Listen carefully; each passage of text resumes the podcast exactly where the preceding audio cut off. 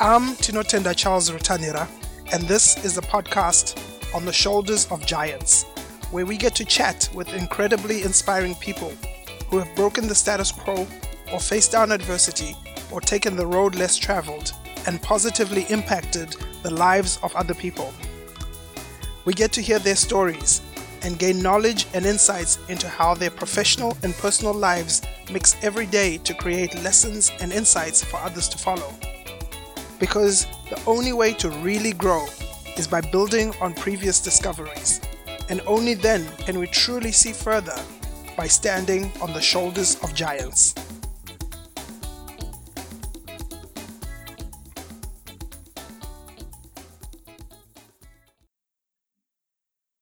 The story of a hopeful young man or woman crossing an ocean with nothing but a dream and a better life and a few dollars in their pocket is not only something I've read about, it's something that I have lived. Some come to study, others come to work, others still to flee from political, religious, and ethnic persecution.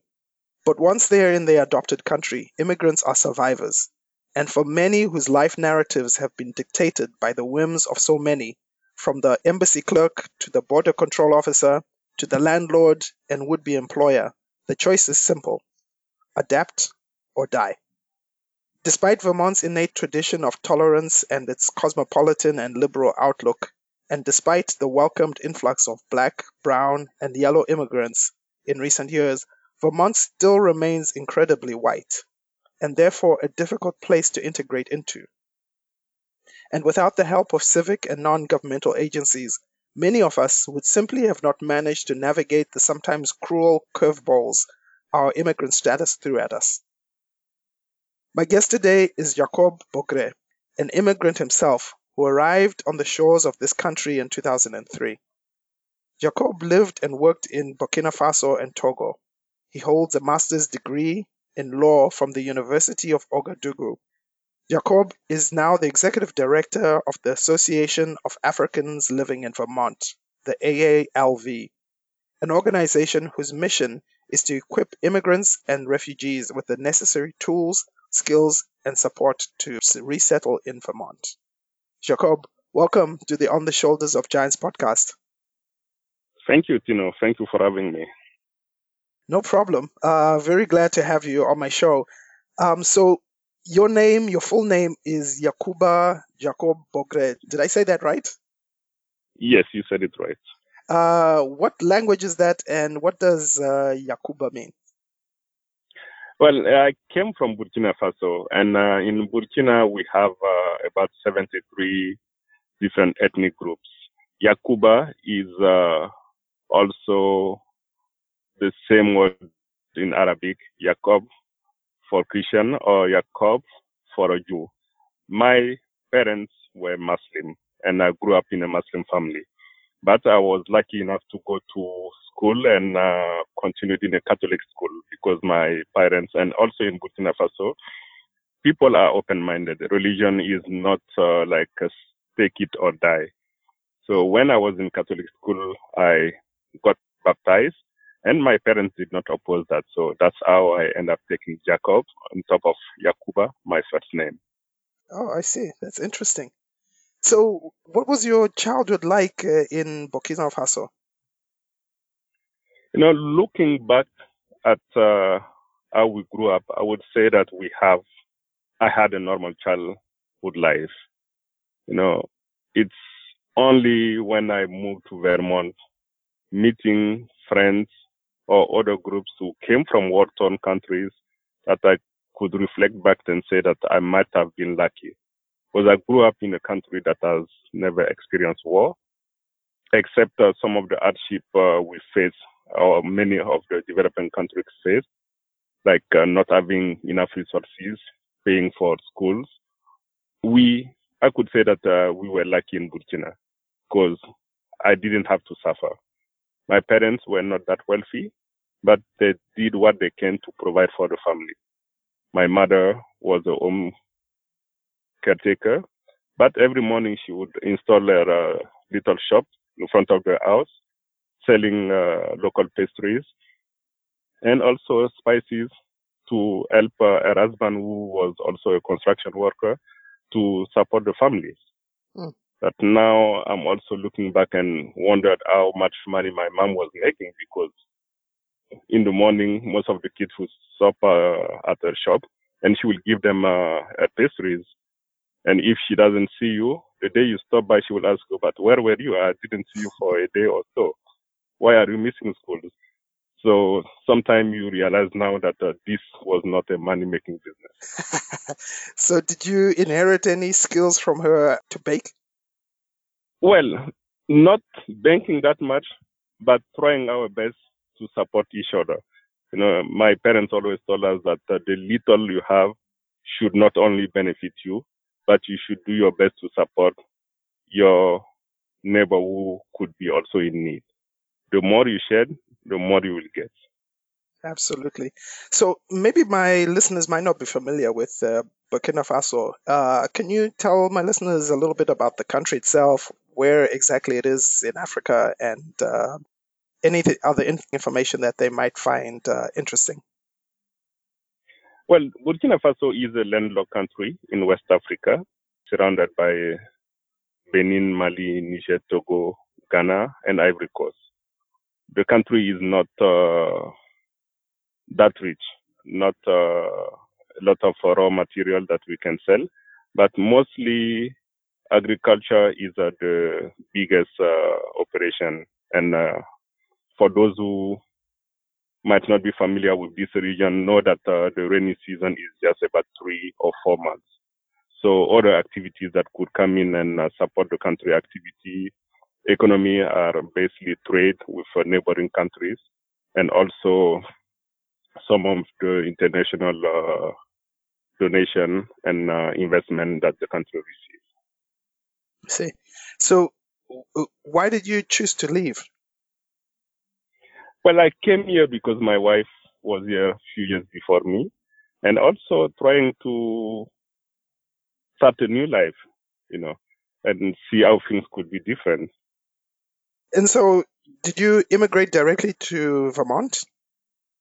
Yes, Vermont was my first landing spot, and I would tell you that I loved it because it is exactly a small place as I would loved it, not too much noise, but also a place where I found a strong community, people caring for each other. That's also one of the things that uh, pushed me to stay and uh, start my family here. Interesting. So when you talk about a community, um, I know I've said it in my introduction there that uh, Vermont is a very white state. Uh, and so are you referring to just uh, the, the entire co- community of Vermont, or are you talking specifically about either Africans or West Africans in particular, because that is where you are from? Well, I'm talking about uh, the Vermont community, the Vermont, the state as uh, the Vermont as a state in general, because uh, no matter what experience you have, despite the fact that we have uh, we live in a white state, we also and personally I came across many folks who are caring. They do not help or they do not interact with you because of your ethnicity or your skin color. But folks who are always ready to share their experience and also help their neighbor grow and learn. Hmm, absolutely.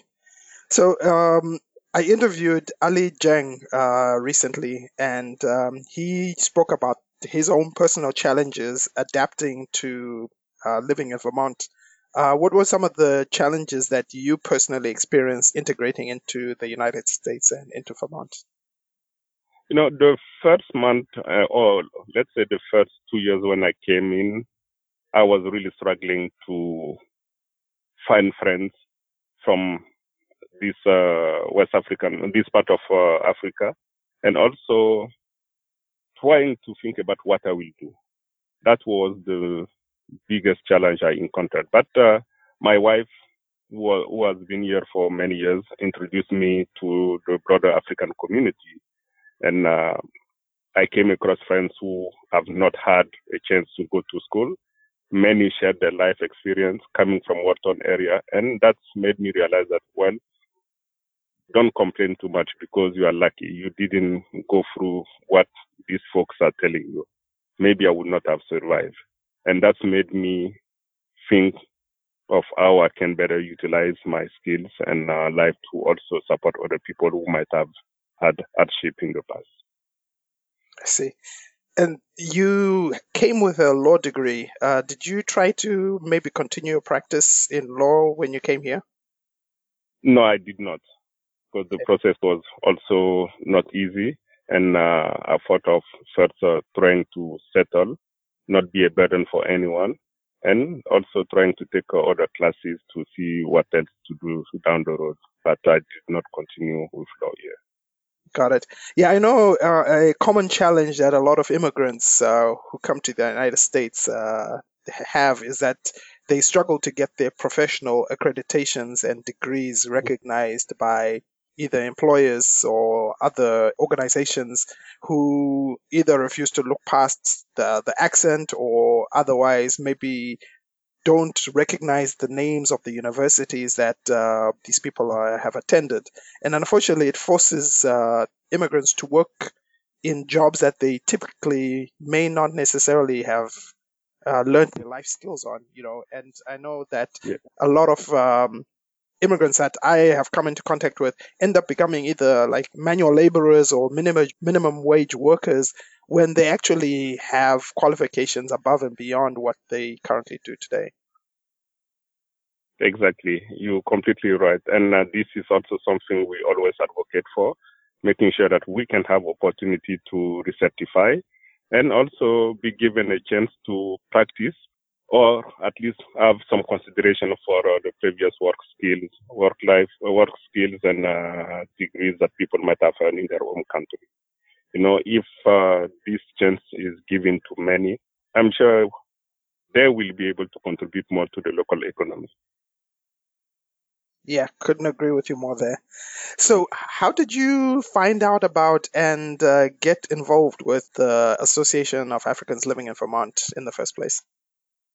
Well, I would, uh, as I said at the beginning, my wife introduced me to the small group of Africans who were here, and I think you were also among some of the first friends I met when I came in 2003, and other groups uh, that were here already, and that made my life much easier when I came uh, to know this small group of young men who were here and who was also willing to share their experience and meeting on weekends to play soccer when the weather was uh, nice, and uh, just talking about our life experience and challenges. That has really helped me and also pushed me to continue learning from others also who might have uh, come to the United States as uh, immigrants. And then uh, getting involved in AALV, how did you find out about them and get involved with them? I got involved uh, through some of the community activities we're running because uh, I've seen uh, and uh, some of us were talking about some of the issues the community were facing, mostly those who came from war-torn area and uh, having families that were struggling, kids who couldn't cope with school or parents who couldn't understand what parents were, their kids were learning in school. So that's how uh, I got first involved, like uh, volunteering with few families, helping them read or fill up some of their mail, having them uh, talk to their parents uh, the, uh, at the parents teacher conference if uh, the school has meetings. And now in 2009, uh, there was this opening when the first executive director left, and the board, uh, because we didn't have that enough resources to have a strong candidate, I end up uh, taking the position as executive director of the organization. And you haven't looked back since. Well, I'm not, but uh, there are days where you get home completely exhausted and you said, okay, I think I need to step down and look for something else. And uh, when you are about to make your decision, you will come across someone who will say, well, you know, I'm coming to share this with you. Your organization helped me go through some of the difficulties I was facing. This is what I'm doing now, and this is where I am. And I, I really want to say thank you. And that these are some of the small things that always uh, keep you going and uh, know that uh, the little things you are making or the little impact you are making in your community makes a lot of difference in people's lives. Absolutely. So let's talk about uh, AALV. Um, how long has it been in uh, in business, and how many employees did you have when you first started, and how many do you have now? Well, the organization as a, a non-profit started in 2000, and uh, but we did not provide any formal service until 2006. That's when we got our first uh, grants from the states and also from uh, local organizations like the United Way and the Office of Refugee Resettlement to have uh, part-time staff mainly to help uh, newcomers, mostly refugees, cope with some of the problems uh, they were facing. And uh, until 2009, the organization was operating with uh, six staff, three full-time and three part-time. But today we have uh, 12 full-time staff on board. Wow, that's fantastic. And so you talked a little bit about uh, grants and stuff. So how does the organization make money? Well, we our program is mainly funded through uh, donations through local organization or non-profit, and also uh, federal and state funding, which uh, grants uh, money. So those funding target specific activities we want to run. Let's say health education for young men and women in the community, or provide case management services or counseling, or uh, look clients who want to access uh, employment opportunities. So that's how we get funded and also support uh, our organization operation. Oh, fantastic. So you touched a little bit on it, some of the services that uh, the organization offers. So in terms of, say, jobs, for instance, what are the sort of things that you're doing to help immigrants gain jobs and also to um, overcome some of the language barriers that might make somebody look like they are unqualified for a job when possibly they might already, you know, have the skills, but just maybe just don't have the the English language part of it. When someone walks to our doors, usually what we would do is uh, have a short intake that would guide us and uh, learn about what the person's previous experience was. Some would come with a strong experience from their home country, other might not have that much experience. But what we always do is reminding folks that there are two things they can do. First, get themselves some time to access uh, uh, English classes. That would help them at least learn. Two, look at where they can find something that can help them sustain their lives. And uh, we mainly work with employers who have been really receptive and open-minded. They would not uh, let you down because you have limited skills. They would do their best to support you. And uh, knowing that in some of the places we have uh, immigrants and refugees who are working there, we always make sure that we can pair newcomers or folks who want to play there with those who are already working there so they can learn or express themselves if uh, they are not able to speak uh, fluently English. So those who are there can support them while they are going through the transition as well. The the number 90 is very important for refugees when they come to the United States because that's the number of days that most refugees arriving into the country have before the basic resettlement money that they get from the government runs out. Is that enough? And what is uh, AALV doing to support these folks? Uh, because once that three months is over, there's still a lot of things that these people either don't know or need to get done, um, and it's, it's a bit of a challenge. Well, uh, let me also clarify that uh, our organization uh, does not resettle. In Vermont, we have only one agency that uh, resettle refugees.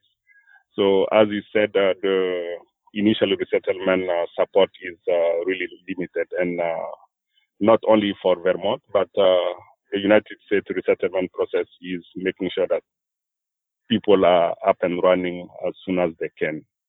So what we can do, and uh, because we don't want also to duplicate some of the services, we try to have a cut-off date. So clients would not come to ALV for services during the initial uh, resettlement phase. Some would come, we will reset them back to the resettlement agency so they can continue to get support from their case managers.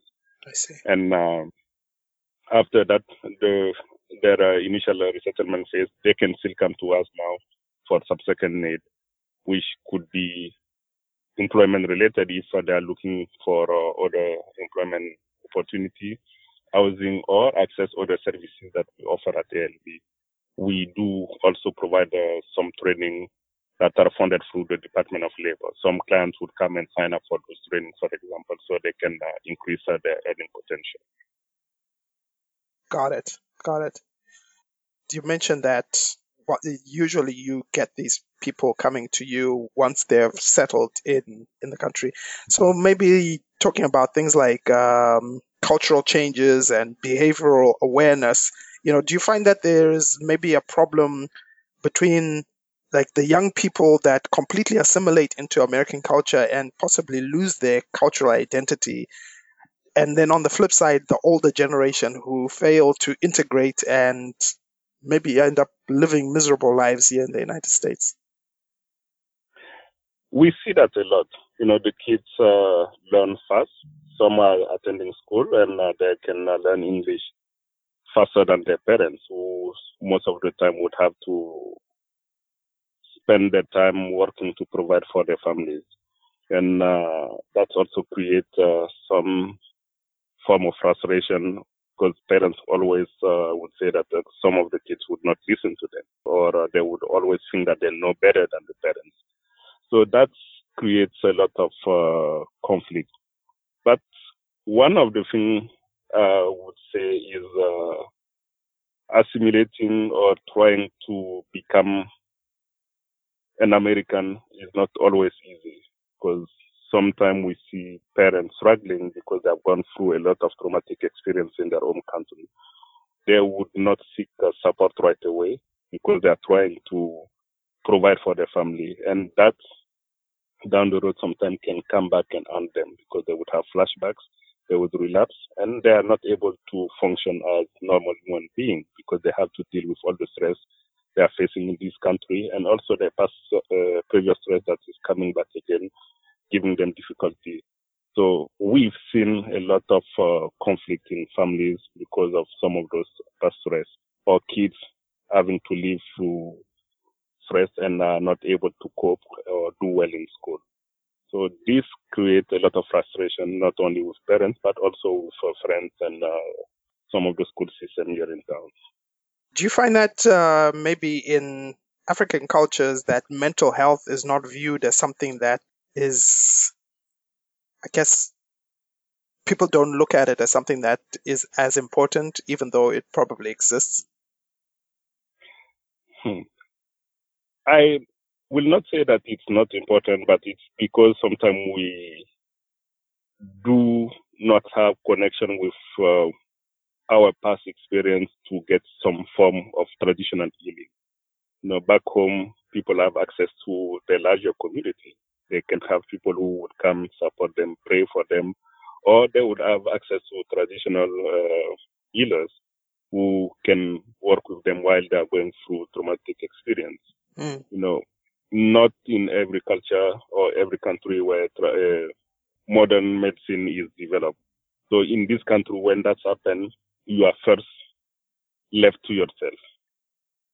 The first thing that would come is when you are meeting with a provider is probably medication, which not many people were used to. And also taking those medicine also would require some discipline. If you don't know how to follow or if you miss your medication, you might not be able to help yourself because you are missing or you are not even willing to take that. Uh, sometimes it's uh, really difficult to follow those steps.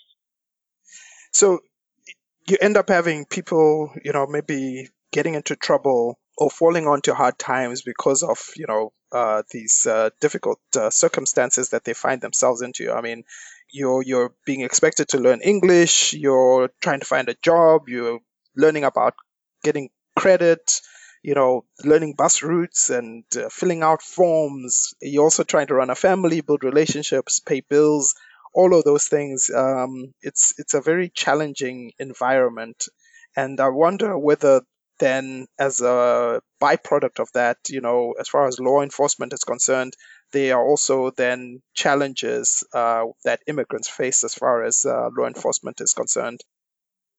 Yes, that's true.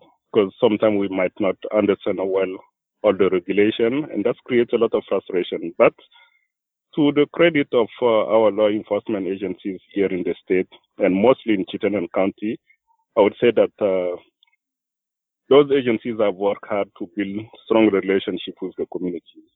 You know, they might have some issue, but not the way we personally. I might be wrong, but I would say that uh, I am really proud of the collaboration that uh, our law enforcement agencies have with the multiple refugee and immigrant communities here in town. Because they would always approach when there are concerns, getting the community involved or meeting, coming at meetings. For example, at ALV, we had several meetings with uh, the police department, the state, or uh, the local uh, police department, Burlington, Winooski, to discuss about issue we might be facing and also see how we can collaborate so we can all build a safer community. Now, that's something I wish could continue and everyone would learn from that. And also looking at diversifying our police force. Know, the new gener- generation that is here also need to be involved. So recruiting more diverse uh, force at the police department also could help solve some of uh, the communication gaps that might exist and also build more confidence between uh, law enforcement agencies and uh, the refugee and immigrant community. Yeah, um, there's also a lot of diversity within the African community itself. You know, uh, people see Africa as a single country or, you know, uh, and they don't realize that uh, it's a entire continent with multiple countries represented in it, and even within a single country, you have different ethnic groups and cultures represented. So even in the African community within Vermont, you know, you have Muslims, Christians, East Africans, West Africans, Southern Africans, Francophones, etc. Uh, do you know what the breadth of African countries represented in your group is, and also how are you trying to educate the Vermont community about you know the differences in in the different countries represented that's somehow difficult to do because we do not have a lot of resources to do cultural competency training or education with the community at large. But what we try as organization is when we are meeting with providers or uh, having small group discussion is introducing ethnic groups. And uh, we always uh, share resources that are available uh, on some of the resettlement websites, like the Office of Refugee Resettlement, the state refugee, or the state agencies, to talk about specific groups that are coming. You know, Vermont is a small state, but over the past 20, 25 years, we have resettled many groups from many countries. You know, like if you are looking at uh, the African countries, some of the biggest groups that were resettled in Vermont came from Somalia, the Democratic Republic of Congo, and Sudan. These are the three biggest countries or the three biggest groups that were resettled in Vermont. Mm-hmm. But in between, you have small groups that came from, I would say, all over the continent, Liberia, for example, Togo, Chad, Sudan, and also other people who came as immigrants because they came as uh, professionals or students and uh, decided to stay, or uh, came uh, through family petitions. So that's also something you have to consider when you are looking at uh, the segments of uh, our populations. And you are no longer just focused specifically as an organization, specifically on Africans now. You're now representing other immigrant groups. Yes. I said uh, earlier that uh, we resettle, uh, or the state of Vermont resettle many groups. In 2006, 2000, from 2006 to 2008, for example, we have seen a shift in uh, the resettlement population. From mainly Africans, we have seen groups coming from uh, Asia, Southeast Asia, and Middle East.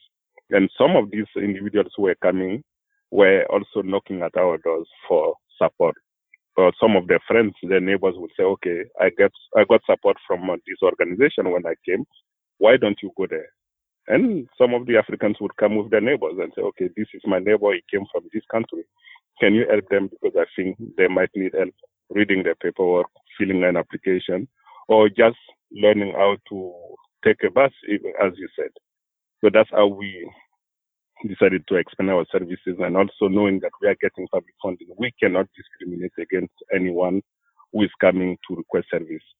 We might not be able to support you, but we will try our best to refer you to services that can meet your need. Got it.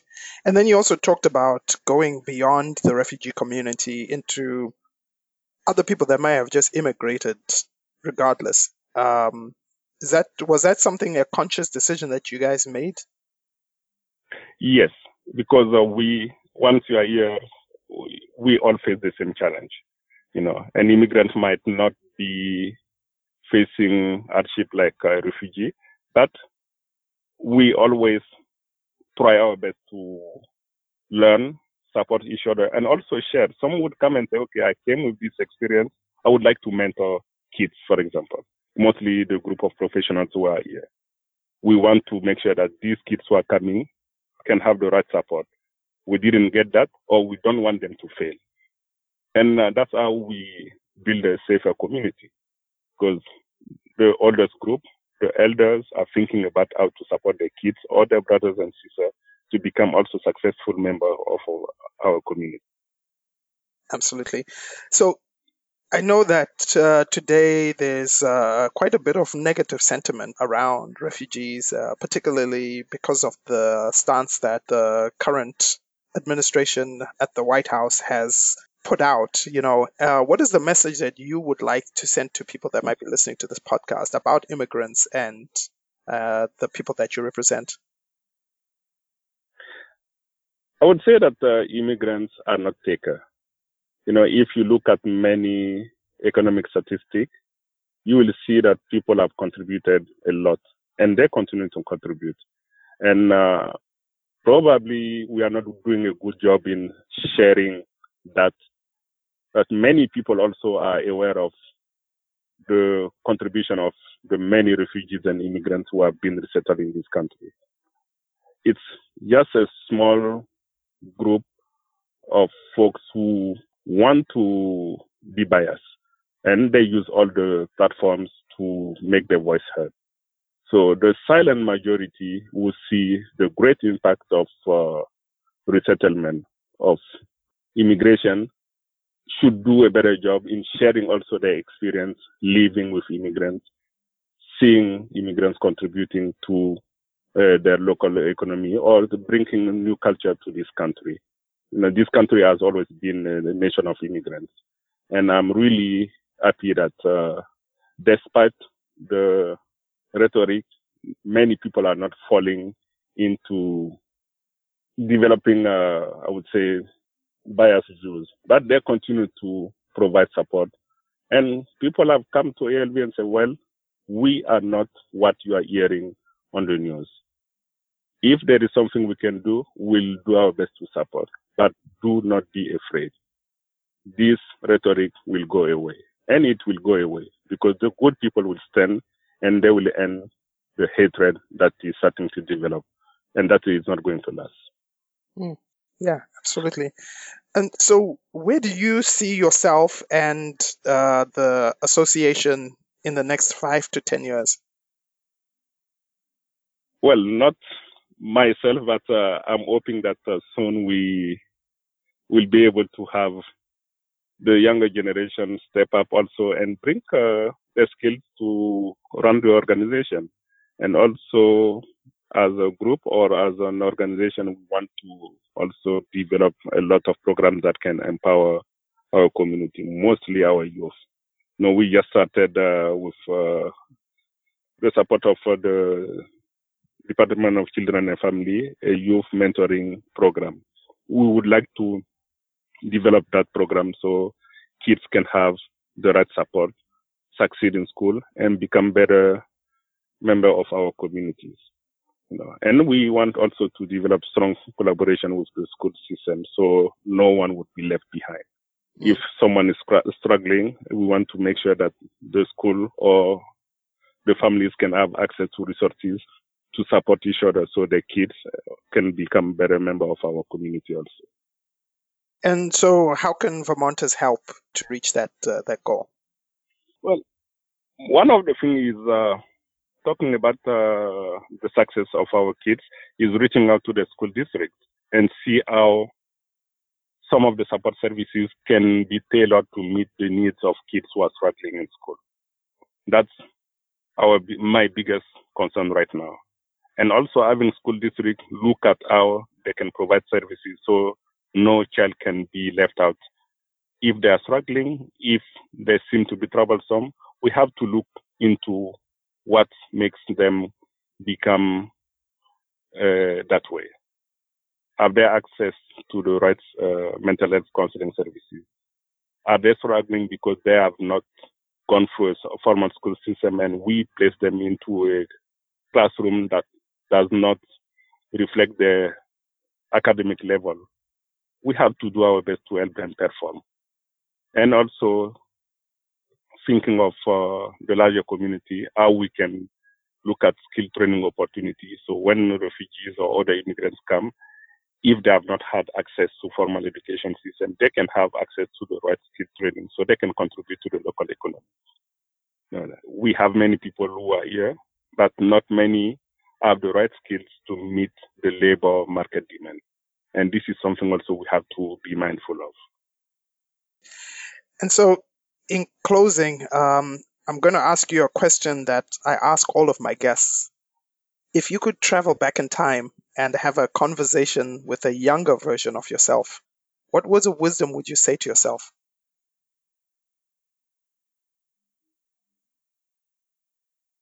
Always be grateful of what our parents did for us. You know, when you are growing, you might we might not have known that time. We always complain of things that are lacking. My parents don't love me. They're giving me hard time. They're pushing me to go to school. Well, they did the right thing. And today, I think uh, if my mother or my father didn't do that, maybe I wouldn't have this chance today. And this is something I always remind the kids. You know, a few years ago, I traveled with my kids to Burkina Faso, and uh, and uh, when we came back here, I said, "You see how kids walk to go to school? They do not complain. You have to do your best also to succeed. You have everything you need here in your school the community is giving you everything to succeed. So do your best because in other places, kids don't have access to those resources. But they're struggling. They're doing their best to succeed also. Yeah, couldn't agree with you more there. Um, yeah, that's wonderful. So if uh, people who are listening to this podcast want to learn more about you and your organization and get involved, uh, how do they get in touch with you? Know, we are located in Burlington, 20 Allen Street, third floor, and uh, we are always uh, open to folks wanting to come to visit. Our phone number is also accessible if you need uh, information, and our website also would give you more information and detailed information on the services we provide. www.aalv-vt.org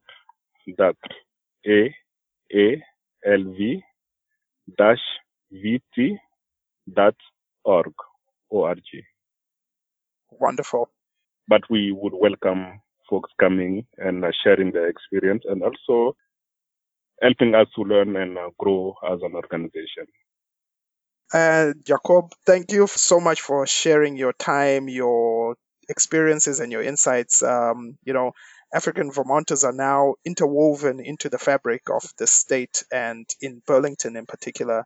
And so I am grateful that an organization like the Association of Africans Living in Vermont is in place to help uh, the needs of not only African immigrants, but also just immigrants in general, no matter where they come from, to integrate into American society. Um, however, under your leadership and your organization, you know, the charter of the organization has grown and now represents immigrants from all over the world. And as you continue to help these immigrants integrate and engage with their community, and to enrich their own lives and their families, it has a positive effect at the end of the day because successful immigrants also means a successful Burlington and a successful Vermont community. And, um, you know, that's, that's incredibly important. And to make sure that immigrants feel at home, feel safe, feel welcomed, accepted, equal, and protected by the laws of the country. And I think AALV is doing a lot of really good things to support and help these people. Thank you so much, Tino, and thank you for uh, having me. Wonderful. And with that, we will wrap up the show.